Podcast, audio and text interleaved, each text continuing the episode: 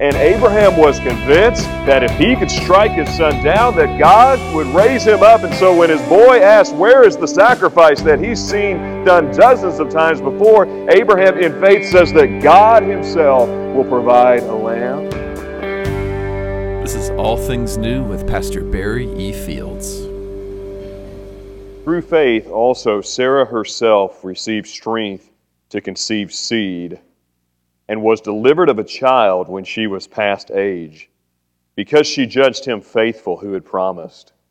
Therefore sprang there even of one, and him as good as dead, so many as the stars of the sky in multitude, and as the sand which is by the seashore innumerable.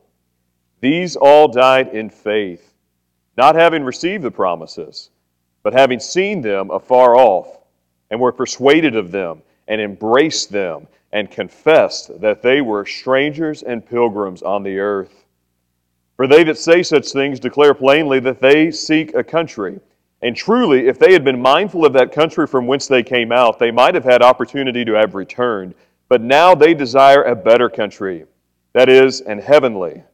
Wherefore God is not ashamed to be called their God, for he hath prepared for them a city. By faith, Abraham, when he was tried, offered up Isaac, and he that had received the promises offered up his only begotten son, of whom it was said that in Isaac shall thy seed be called, accounting that God was able to raise him up even from the dead, from whence also he received him in a figure.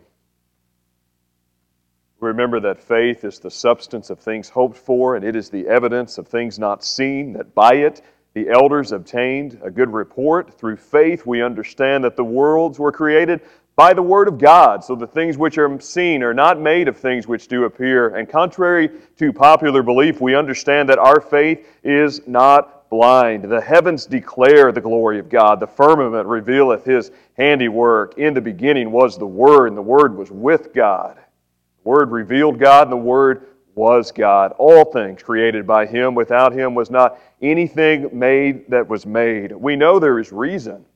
We know there is evidence to prove that God exists, to prove the authenticity and the veracity of the faith once delivered for the saints.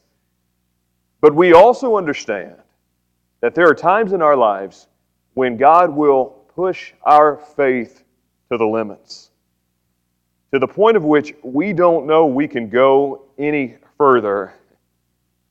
And then he pushes us beyond that spot. That the testing of your faith, that the trying of your faith worketh endurance.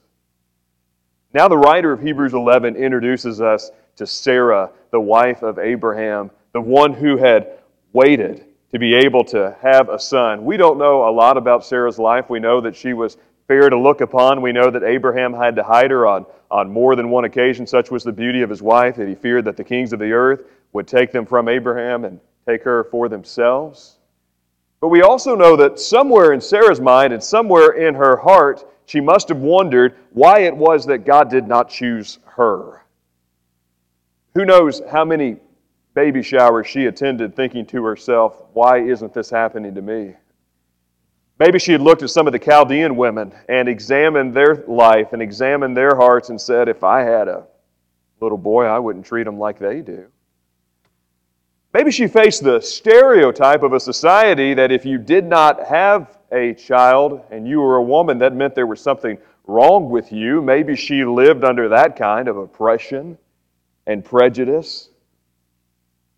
Who knows how many sleepless nights she faced desiring to have a child. And then we're reintroduced to Abraham, who the scripture describes as a friend of God, the one whom God made a covenant that through him and his family all the earth would be blessed, that they would be not only a great nation, but a blessing, that they would bring salvation to the scattered ones, that in Abraham the covenant and the blessing of the Lord would extend out to the nations. And we know a few things about Abraham. We know that he had a great name. We know that he had a reputation. We know that he has wealth. God gives him all of these things, but he could have gotten land, wealth, and fame. But in childbearing, he's helpless. without the Lord.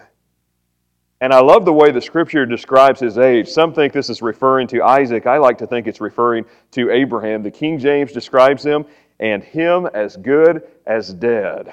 That's the Bible's way of saying that Abraham was old. Would you like to be described in that way? Any of you feel as good as dead this morning? And the scripture says that when Abraham was revealed by the Lord that he would one day have a child, Sarah heard this prophecy. She heard this revelation and she laughed. And later on, God said to Abraham, Why did Sarah laugh? And Sarah became scared and said, I didn't laugh. And ultimately, they named their son Isaac Yitzhak in Hebrew, which means laughter. God had the last laugh. That after all of these obstacles, old age, infirmity, infertility, the miracles of God still take place. That we cannot put capacities and limitations on the God we serve, can we? We serve a God who is not like us in many respects, one who completes and performs the task to which He calls us. And it says that she judged him faithful who had promised. She took God at His word and was given a son. And now to receive this son, Abraham is given a word. Surely he had said at some point in his life as he watched this little boy grow up, This is my beloved son in whom I am well pleased. And then to hear the words from the Lord, to take the boy up on the mountain and to sacrifice him on God's behalf. We understand, as Tim mentioned earlier, that we live in a fallen world. This world is not the way it should be. We see evidence of the creation all around, but we also know that there is sorrow, there is sin, there is suffering, which without Christ we are unable to overcome, and we wait for the day in which He will ultimately make all things new. But there's something especially wrong in this world when a parent is forced to bury their child. I have done hundreds of funerals and I can tell you by far the most difficult ones to do is when the parent is out in the congregation staring at their child. I've seen teenagers lose a newborn baby to where the roles have been reversed, where all the parents are acting childish and the teenagers gathered around the graveside are the adults. I've seen mothers lean over the coffin and caskets of their sons who overdosed on drugs, wailing for them to return. I've had fathers pull me aside and plead with me do not lie about his life, tell these people the truth. And it just seems in this passage, if we're really examining it at face value and if we're honest with ourselves, this is a struggle because for God to grant this promise only to seemingly take it away, if you didn't believe that God was good, if you're at all honest with yourself, you have to believe that He's cruel, that He's mean. He's what the atheist Richard Dawkins describes as a malevolent child. Just to read this at face value, apart from biblical insight, away from theological spin, if you're at all intellectually honest with yourself, you have to ask, is God good? I know you don't lie, but are you being honest with me here? You can do that with a thousand different things. You can do that when your children pass on. You can do that when your marriage isn't where it's supposed to be. You can do that when your hopes are shattered and your dreams are crushed. You can do that with anything in this life. And if you end up there and you remain there, understand that your enemy, the devil's entire goal in this life is to make you doubt the goodness of God. It's been this way since the beginning. Did God really say? Did God really mean? And the danger for you and the danger for me when we reach this point in our life is that we would ever think that it was ours in the first place. The Bible says that the children are an heritage of the Lord. They belong to God before they belong to you. You've been bought with a price. The job you have, the talents you've been given, all of that is God's before it is yours. And Job will echo that sentiment when he says, The Lord has given and the Lord takes away. I still have to bless the name of the Lord. Abraham somehow knew that this was the will of God for him. But I want you to see the difference in how Abraham discerns and determines and obeys the will of God to the way you and I determine and discern and obey the will of God. Do you think Abraham had a good feeling about this? As he is getting ready to take his son to the top of a mountain, do you think he had a good feeling? We live in an age of postmodern worship where if it doesn't feel right, take off, find somewhere else. Nowhere does the scripture tell us to live by feelings, it tells us to live by faith. Abraham could have easily have said, God, I, have given you my home, I've given you my country, I gave my nephew Lot the good land and then rescued him, by the way, when he forgot to worship you. I've given you almost everything I have, and now you want my son? It's like you're chipping away at my life until I have nothing left but you. And yet, in God's strange providence, that is exactly where He wants us to be. And so He'll say things like, Speak to the rocks, sound the trumpets, walk on the water, only believe. And John the Baptist, who Jesus himself describes as the greatest born among women, who is in the face of the Pharisees, saying, Repent, for the kingdom of heaven at hand. He is reduced to sitting in a prison cell, sending a message Are you the Christ? Or should we seek for another? Are you really good? And I love how Jesus doesn't give him a direct answer here. He says, Go and tell John what you hear and see. The blind receive their sight, the lame walk, lepers are cleansed, the deaf hear, the dead are raised up, and the poor have good news preached to them. Blessed is the one who is not offended by me who is not offended by what I ask of them. Not the response of the rich young ruler who walked away sorrowful, not the Pharisees who refused to let go of their traditions, not King Agrippa mocking Paul's attempts to persuade him to believe, but people who will say, God, I don't understand you, but I trust you. And I will do whatever you say. See, to be a person of faith, it's simple, it's childlike, even. But it's not easy, nor is it supposed to be. This past month, Alex Honnold accomplished something that no one else has done at Yosemite National Park. He climbed up El Capitan. 3,000 feet high, cliff face higher than any skyscraper in the world at present. But the feat wasn't climbing it, but that he free soloed it. And to free solo something is not to use gear and not to use rope, to use nothing but your bare hands and feet to climb up that mountain. And so if you fall, it's goodbye earth, hello eternity. And so he superglues his two fingers together. He puts his, puts his substance on to make sure that he's able to grip the rock face, and he climbs.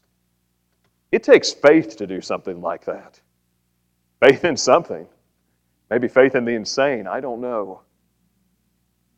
Some of us like adventure. We like thrill seeking. So we ride the roller coaster and we drive our cars fast and we try to do something that will give us a, a thrill in, in this life. We're not afraid to climb mountains, but do we have mountain moving faith? Because Jesus said, If you have faith in me, you will be able to say to this mountain, Be thou moved, and it will be moved.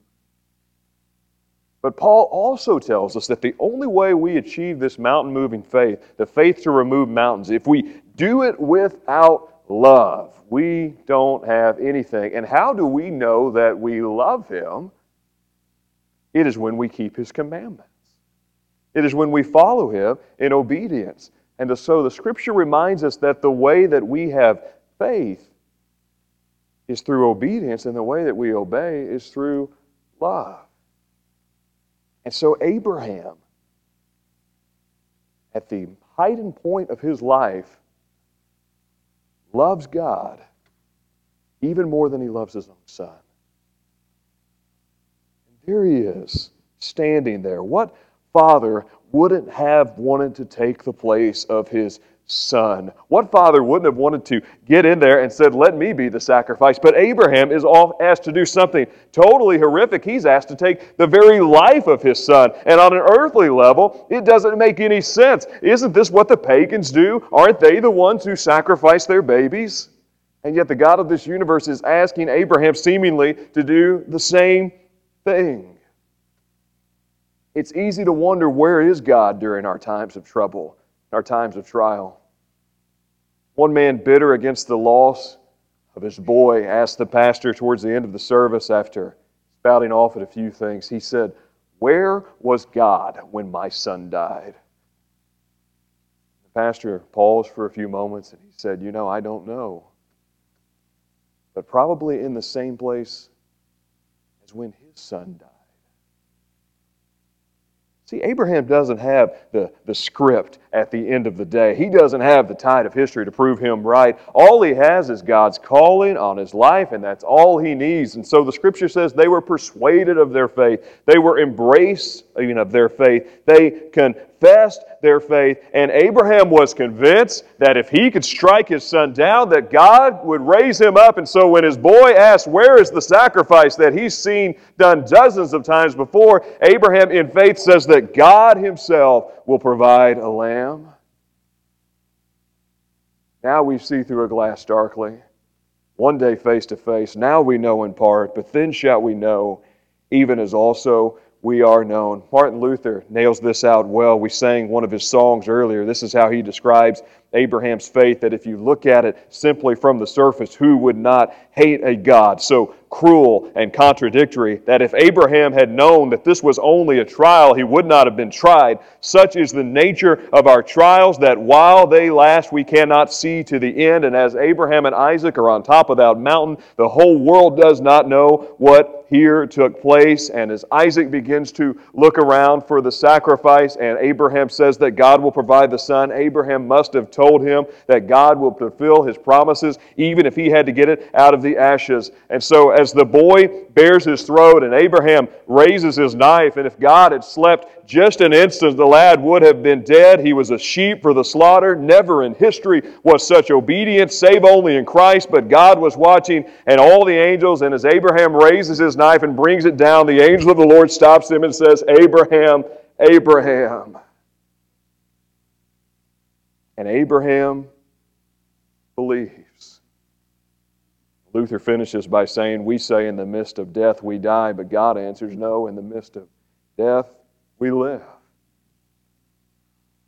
Abraham's faith is a response to God's faithfulness, and Jesus will later reference Abraham when he says, Before Abraham was, I am. Abraham rejoiced to see my day. He looked for a city. Psalm 22 It shall be told of the Lord to the coming generation, they shall come and proclaim his righteousness to a people yet unborn that he has done it. And as Abraham unties his son Isaac, surely he must have said in walking off of that mountain, This is my beloved son in whom I am well pleased. Jesus will say the same thing. The Father will say it about Jesus in Matthew 4 when he comes up out of the water of baptism. This is my Son in whom I'm well pleased. Hear him. He will say it again at the transfiguration. This is my beloved Son in whom I am well pleased. And then, when given an opportunity, Christ on the cross, the sheep for the slaughter, the ultimate Son on it for you and me as God the Father is forced to turn his back on sin and Jesus cries out in rejection of turning the face of God. Surely the Father must have thought, This is my beloved Son in whom I am well pleased. He that spared Abraham's son spared not his own son. Can I just ask you this? Whatever in your mind you think you are not receiving from God, the one who will not withhold any good thing from his children, whatever that is, whether that's a, a spouse or a child or a job or a family situation that desperately needs to be solved and you feel like you don't have the answer and you need the answer, can I just ask you this? If God Himself will not release and will not spare His Son on your behalf, but freely give you all. What more could you possibly want? We sit here and we complain about everything we can. We complain about the, about the temperature, the length of the service, the music, the programming, everything else. And God in heaven says, I gave my son for you people. What more could we possibly want? And if you're here today and you're holding back from God, how can you withhold from a God who did not withhold anything from you? He who spared not his son, shall he not freely give us all things? And the scripture closes out this passage by saying, accounting that God was able to raise him up even from the dead, from which also he received him in a figure. The God who spared Abraham's son did not spare his own son.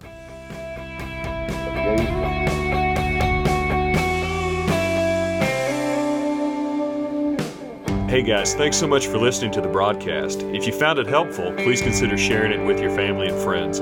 For more information, check us out online at barryefields.com.